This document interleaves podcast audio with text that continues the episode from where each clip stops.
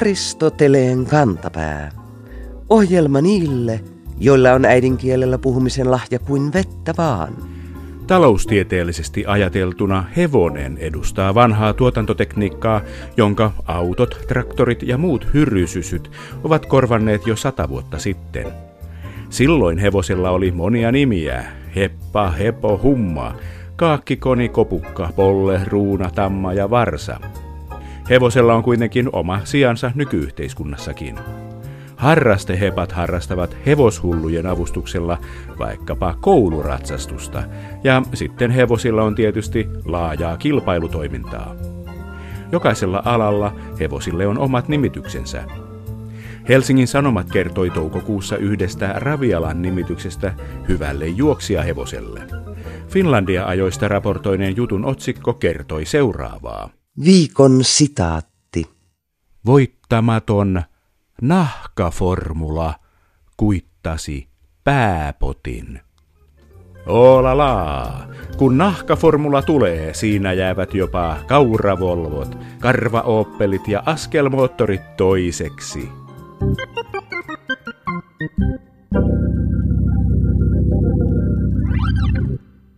Luukkaan evankeliumin toisen luvun parikymmentä ensimmäistä jaetta ovat taas näinä päivinä kovassa käytössä, kun keisari Augustuksen verollepanoa muistellaan Suomen kodeissa ja kirkoissa. Ei ihme, että jouluevankeliumiksi on valittu juuri Luukkaan kertomus kaikista neljästä Uuden testamentin evankeliumista. Se kertoo Jeesuksen syntymästä tarkimmin. Vanhin Markuksen evankeliumi ja nuorin Johanneksen evankeliumi alkavat kertoa Jeesuksesta vasta hänen julkisen toimintansa käynnistymisestä alkaen ja Matteus ohittaa syntymän vauhdikkaasti. Ensin Joosef kyseenalaisti avioliiton raskaana olevan Marian kanssa, kunnes enkeli rohkaisi häntä unessa pysymään liitossa.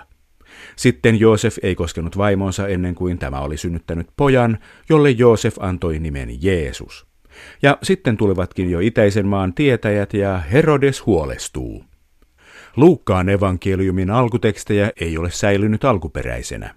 Evankeliumi on rakennettu yhdistelemällä kopion kopioita, joista mikään ei ole toistensa kanssa samanlainen. Luukasta pidetään myös apostolien tekojen kirjoittajana, joten hänen käsialaansa on yli neljännes Uudesta testamentista. Tätä tuottelijasta kirjoittajaa pidetään kreikkalaisena lääkärinä, ja niin hänen tekstinsä kuin suuri osa muustakin Uuden testamentin käsikirjoituksista on kirjoitettu kielellä, jota sanotaan koinee kreikaksi, erotuksena vanhemmasta klassisesta kreikasta ja uudemmasta bysantin kreikasta – Koinee tarkoittaa yhteistä, ja se syntyikin Kreikan eri kaupunkivaltioista tulleiden sotilaiden väliseen kommunikointiin Aleksanteri Suuren armeijassa. Kyseinen armeija myös levitti kieltä tehokkaasti valloittaessaan laajoja alueita. Mutta mitä kieltä puhui Luukkaan ja muiden evankelistojen päähenkilö Jeesus? Puhuttiinko Israelissa tuolloin hebreaa? Vai puhuttiinko Rooman valtakunnassa latinaa? Seemiläisten kielten professori emeritus Tapani Harviainen kertoo.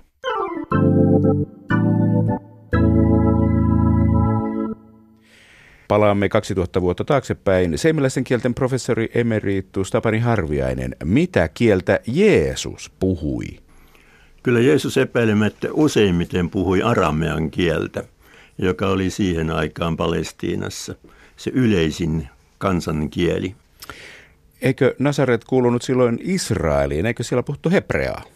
Hebrealle oli käynyt puhekielenä huonosti noina aikoina. Hebrea puhuttuna kielenä kuolee suurimmasta osasta Palestiinaa noin 200 ennen Kristusta. Se säilyy puhuttuna kielenä ainoastaan etelämpänä Jerusalemin ympäristössä, tämmöisenä toisena puhuttuna kielenä. Mutta aramea valtasi kaikkialla – tunnetussa maailmassa silloin vahvasti alaa. Miksi aramea valtasi alaa? Se on kummallinen asia. Sillä oli jonkunmoinen arvoasema sen jälkeen, kun se oli saavuttanut arvoaseman. Ja sillä paineella se levisi eteenpäin sitten, mutta aramealla oli kova leviämisen kyky. Öö, levisikö se miekan avulla? Ei, se on kaikkein merkillisin tässä asiassa.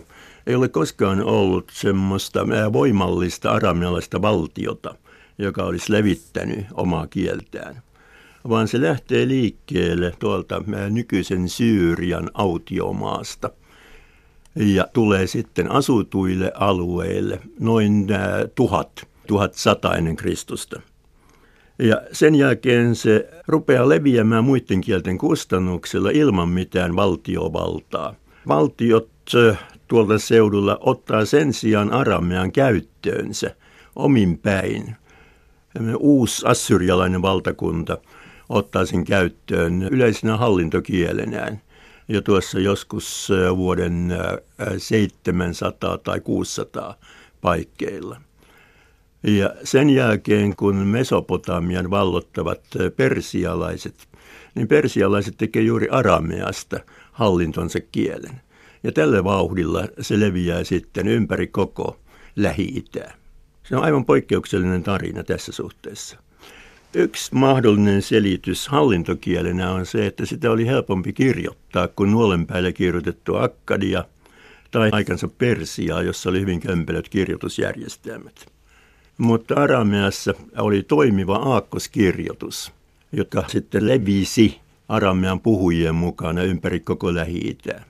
Puhutaanko nyt eh, näiden meidän käyttämiemme aakkosten esi-isistä, professori emeritus Tapani Harviainen?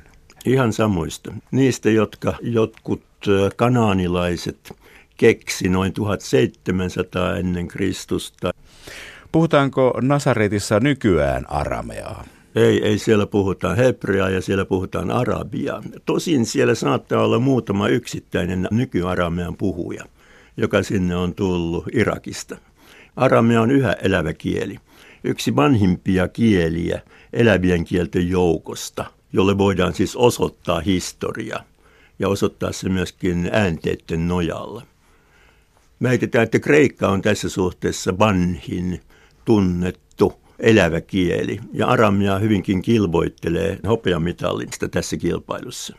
Ja sitä puhutaan Irakin alueella nykyään. Muun muassa Irakin alueella, Syyriassa – Turkissa, Iranissa ja sen lisäksi Ruotsissa, Hollannissa, Tanskassa, Yhdysvalloissa ja Australiassa sinne muuttaneiden ihmisten käyttämänä. Kuulostaa siltä, että Arame on tekemässä uutta leviämis- ja laajenemiskauttaan. Kielen puhujat mielellään näkisivät näin tapahtuvan. Miten laajalla alueella aramea, aramean kulta-aikoina puhuttiin? Voi sanoa, että melkein samalla alueella, missä nykyisin puhutaan arabiaa. Afganistanista ja Pakistanin rajoilta alkaen, nykyisen Turkin itäosiin, sitten koko varsinaisessa Lähi-idässä ja Egyptissä myöskin se oli käytössä ainakin tämmöisenä kansainvälisenä kielenä. Kreikkalaiset oppi aika huonosti aramia, että semmoinen puutos siihen jäi. Ja ei ollut mitään aramealaista kansaa siis, joka tämän kielen keksi ja puhui ja levitti. Ei todellakaan. Eikä myöskään ole olemassa mitään niin kuin määräisessä muodossa aramean kieltä, vaan iso joukko erilaisia variantteja sinänsä samasta kielestä. Sen takia on vaikea sanoa, että pitäisikö puhua aramealaista kielistä vai aramealaista murteista ovatko nämä aramealaiset kielet tai murteet sukua muille tuon seudun kielille? Hebrealle, arabialle, turkille, kielille, joita puhuttiin Assyriassa ja Mesopotamiassa? Aramea kaikissa muodoissaan tietysti on seemiläinen kieli, niin sanottu luoteisseemiläinen kieli. Ja sen lähimpiä sukulaisia ovat juuri foinikia ja hebrea, mutta myös muut seemiläiset kielet, arabia, akkadi ja kaukaisemmat seemiläiset kielet. Mutta sen sijaan Turkille seemiläiset kielet eivät ole sukua, ei myöskään aramea. Noilla seuduilla puhuttiin aikoinaan hyvin pienellä alueella hyvin monia eri kieliä, professori emeritus Tapani Harviainen. Aikanaan, mutta tämä aramealainen valloitus muuttaa tilannetta sillä tavalla, että se syö altaan aikaisemmat seemiläiset kielet joita siellä oli aika paljon. Oli kaikkia Moabia ja Edomia. Ja Hebreahan jäi myöskin Aramean jalkoihin ja luultavasti Foinikia. Jännittävä. Ensimmäinen tämmöinen suurkieli. Tai Kyllä. yksi ensimmäisiä suurkieliä. Näin, näin voi hyvin sanoa, joo. No miten noin suuri kieli sitten voi kadota johonkin? Sen takia, että tulee uusi suurkieli, joka valtaa nyt tosin myöskin miekan avulla osittain saman alueen, ja se on arabia, joka tulee samojen alueiden puhekieleksi ja kulttuurikieleksi ja työntää aramean sitten syrjään, syrjäalueille jossa se on pikkuhiljaa jatkuvasti ollut menossa alaspäin, mutta vielä ehkä puoli miljoonaa ihmistä puhuu erilaisia aramealaisia murteita. Ja tällä tavalla arabiat saavutti hallinnollisen valta-aseman, oli edullista pystyä käyttämään arabiaa ja vähitellen sitä ruvettiin puhumaan kodeissa ja niinpä lapset oppi sen siinä samalla tavalla kuin kovin vaikeana kielenä pidetyn suomenkin lapset hämmästyttävästi oppivat. Niin, ja siis meillä on tämmöinen suomalainen näkökulma usein maailman menoon, että suomalaiset puhuvat suomea. Ja aika moni suomalainen ei arjessaan muita kieliä tarvitsekaan, niin noillakin alueilla varmaan tilanne oli vähän toinen. Ja suuressa osassa maailmaa on nykyäänkin tilanne toinen, että rinnakkain tarvitaan ehkä useampia kieliä. Aivan totta. Ja nyt tulee vielä siihen uusi vaikuttaja Aleksanteri Suuren mukana, jolloin kreikkalaiset mallottavat Lähi-idästä kutakuinkin sen saman alueen, jossa aramea puhuttiin. Ja sen takia syntyy ilmiselvästi eriasteinen kaksikielisyys, johon sitten Rooma vielä tuo omat eväänsä. Mutta on ihan kiinnostavaa, että Uudessa testamentissa hän ei mainita missään tulkkaamista hallinnon ja paikallisten asukkaiden välillä. Ja on paljon muitakin syitä, jotka antaa ymmärtää, että Palestiinassa Jeesuksen aikoihin oli ihan yleistä, että ihmiset enemmän tai vähemmän pystyvät aramean ohella puhumaan myös jossain määrin kreikkaa riittävästi ja siellä Juudeassa Jerusalemin seuduilla vielä sitten hebreaa. Onko arameaksi paljon kirjallisuutta, professori emeritus Tapani Harviainen? Kirjallisuutta on syntynyt varsin paljon, mutta jakaantuneena eri murteiden tai aramealaisten kielten ja eri aakkosmuotojen välillä. Kaikkein laajin arameankielinen kirjallisuus on niin sanotulla Syyrian kielellä kirjoitettu, joka oli sitä arameaa, jota puhuttiin nykyisessä Syyriassa, Irakissa, Iranissa. Aramealainen kirjallisuus on jakautunut myös sillä perusteella, että minkä uskonnon tunnustajia nuo kirjoittajat olivat. Ja tätä kirjallisuutta edelleenkin kirjoitetaan. Millainen kieli aramea oli? Tunnetaanko siitä paljon sanoja? Samalla tavalla kuin yleensä kielistä on olemassa isoja sanakirjoja sen takia, että kirjallisuutta on paljon ja sieltä on ollut helppo kerätä sanastoa. Keskimääräinen termi elävistä kielistä on noin 30 000 sanaa ja samalla tavalla arameasta voisi pyöreästi sanoa, että samanlainen määrä aramealaista sanastoa tunnetaan. Mikä on kiinnostavaa, siellä on paljon sitten lainasanoja ja Syyriassa on hyvin runsaasti kreikkalaista sanastoa seassa ja myös muuta. Ja näissä nykyarameoissa, niin siellä on turkkia ja siellä on persiaa ja siellä on kurdia ja niin edelleen. No entä onko arameasta jäänyt muistumia tai lainasanoja lähikieliin tai jopa meidän kielimme, professori emeritus Tapani Harviainen? Toisiin seemiläisiin kielin arabiaan, erityisesti hebrea myös, on liukunut aramealaista sanastoa hyvin vaivattomasti, niin että perästäpäin on vaikea sanoa, mikä siellä on aramealaista lainaa, mikä kotoperäistä aineesta. Mutta kansainväliseen käyttöön ei kovin paljon ole selvästi – aramealaista sanastoa tullut. Mutta esimerkiksi etunimi Martta on ihan aitoa hyvää arameaa. Mar on herra ja Martta on sitten vastaava naispuolinen herratar. Apotti tulee oikeastaan sanasta abba, isä. Golgata on arameaa. Tämä makea pääsiäisruoka pasha, niin se on pääsiäinen aramean kielellä alun perin. Mutta mitenkään iso määrää aramealaista sanastoa ei pysty osoittamaan eurooppalaista kielistä eikä myöskään muista naapurikielistä. Aramealle kävi niin kuin kävi. Onko aramean tarina tyypillinen suuren valtakielen tarina? Näinkö käy meidänkin aikojen suurkielille, englannille, kiinalle ja hindille? Tämä aramean tarina on aika poikkeuksellinen.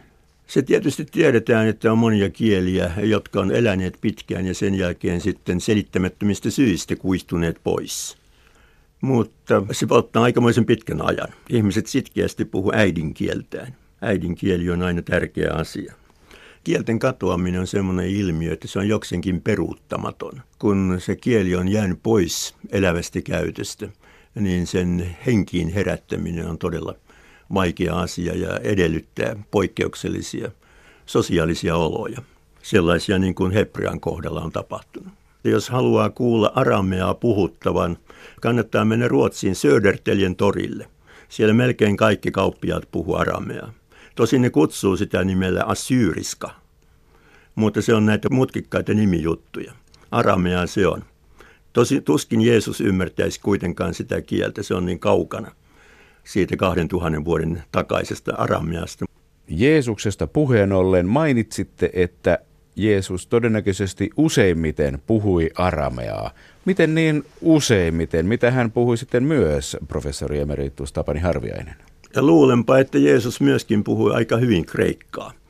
Ja on ihan mahdollista, että Jeesusta oli opetettu koulupoika iässä lukemaan hebreaa, koska siitähän on mainintoja, miten hän ottaa kirjakäärön ja lukee siitä hebreaksi. Ja miten hän kirjoittaa hiekkaan tämmöisiä mainintoja, jotka antaa ymmärtää, että se olisi aivan niin kuin normaalia luontevaa, että hän osasi myöskin hebreaa, ainakin lukea, tuskin puhui varsinaisesti. Jeesuksen elämästä muistetaan muutamia tämmöisiä alkukielisiä ilmauksia. Jumalani, Jumalani, miksi minut hylkäsit, eli Eeli, Eeli, lama sabachthani. Sanotaan Markuksen evankeliumissa Jeesuksen sanoneen pääsiäisenä. Onko se arameaa? Se on arameaa nimenomaan. Ja siinä mielessä kiinnostavaa, että tuo viimeinen verbi on nimenomaan ei hebrealainen, vaan aramealainen verbi. Näitähän on myös muita tämmöisiä niin sanottuja Jeesuksen sanoja, jotka on arameaa ja jotka selvästi osoittaa, että oli normaalia, että hän puhui aramea. Talita kuum, tyttö nouse. Effata aukene, joka on kuurolle lausuttu sana. Abba isä. Ja näitä tämmöisiä sanoja on sitten haluttu säilyttää ikään kuin aidoimpina suoraan opettajan suusta tulleina sanoina siellä kreikan kielisessä uudessa testamentissa.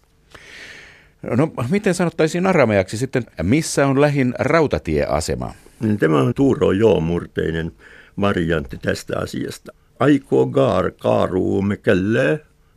Entä sitten minä rakastan sinua? Se olisi ko rohamnolah.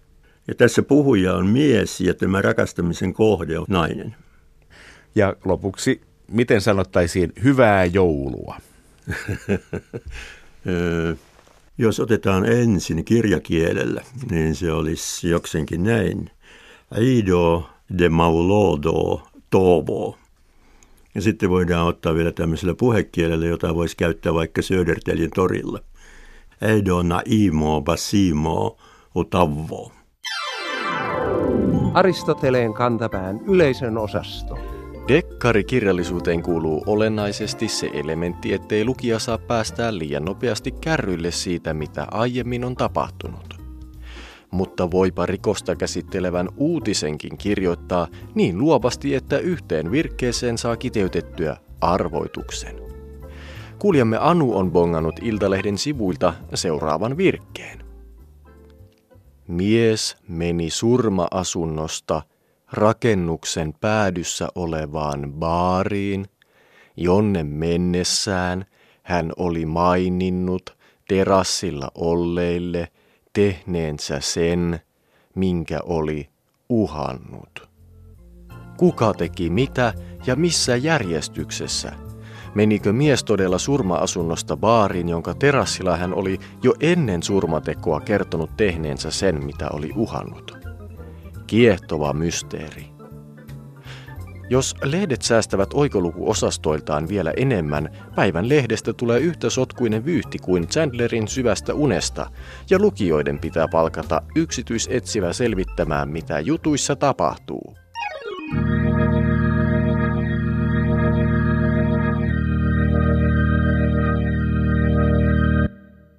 Poikkeukselliset ajat vaativat poikkeuksellisia ilmauksia – mutta kirjoittajan ja lukijan väliin poikkeustilan ei saisi enää ulottua, muuten kysymysmerkkien määrä ylittää siedetyt raja-arvot.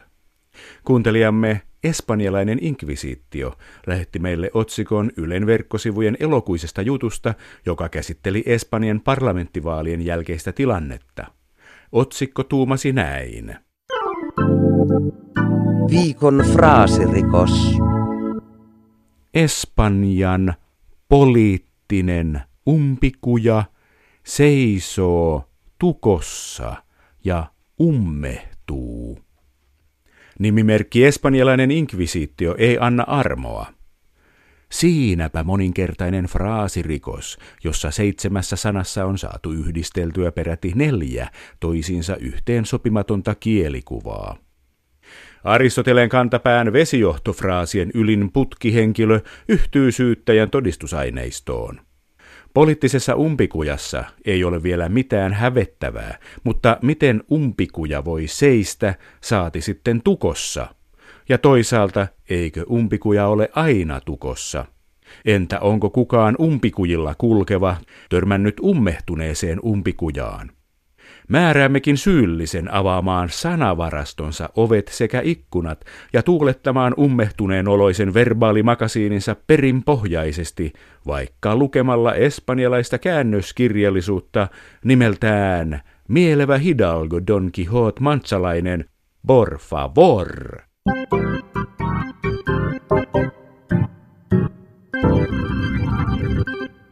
Lehtien ja lukijoiden keskuudessa on jämähdetty ikävästi siihen asetelmaan, että taloussivuilla kirjoitetaan kuivasti asiaa ja vain urheilusivuilla toimittajat saavat revitellä värikkäitä ilmauksia sen kun kerkiävät.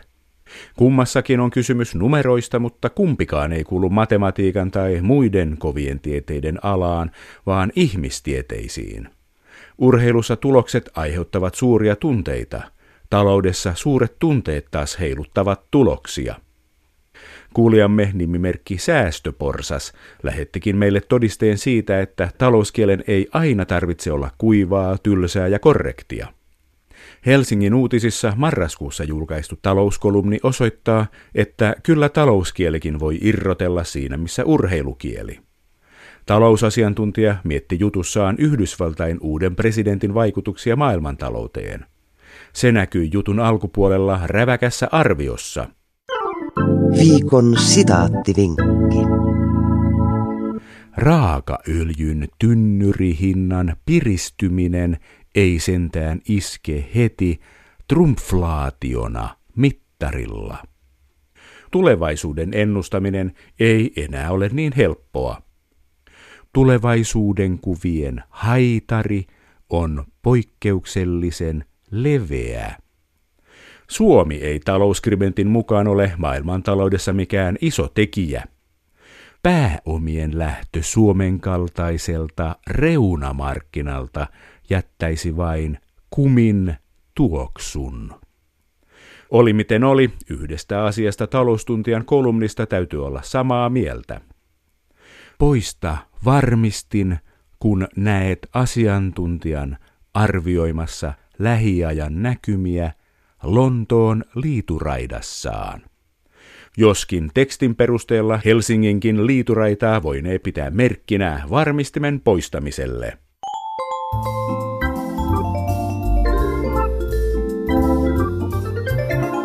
Kerro Aristoteleen kantapäälle, mikä särähtää kielikorvassasi.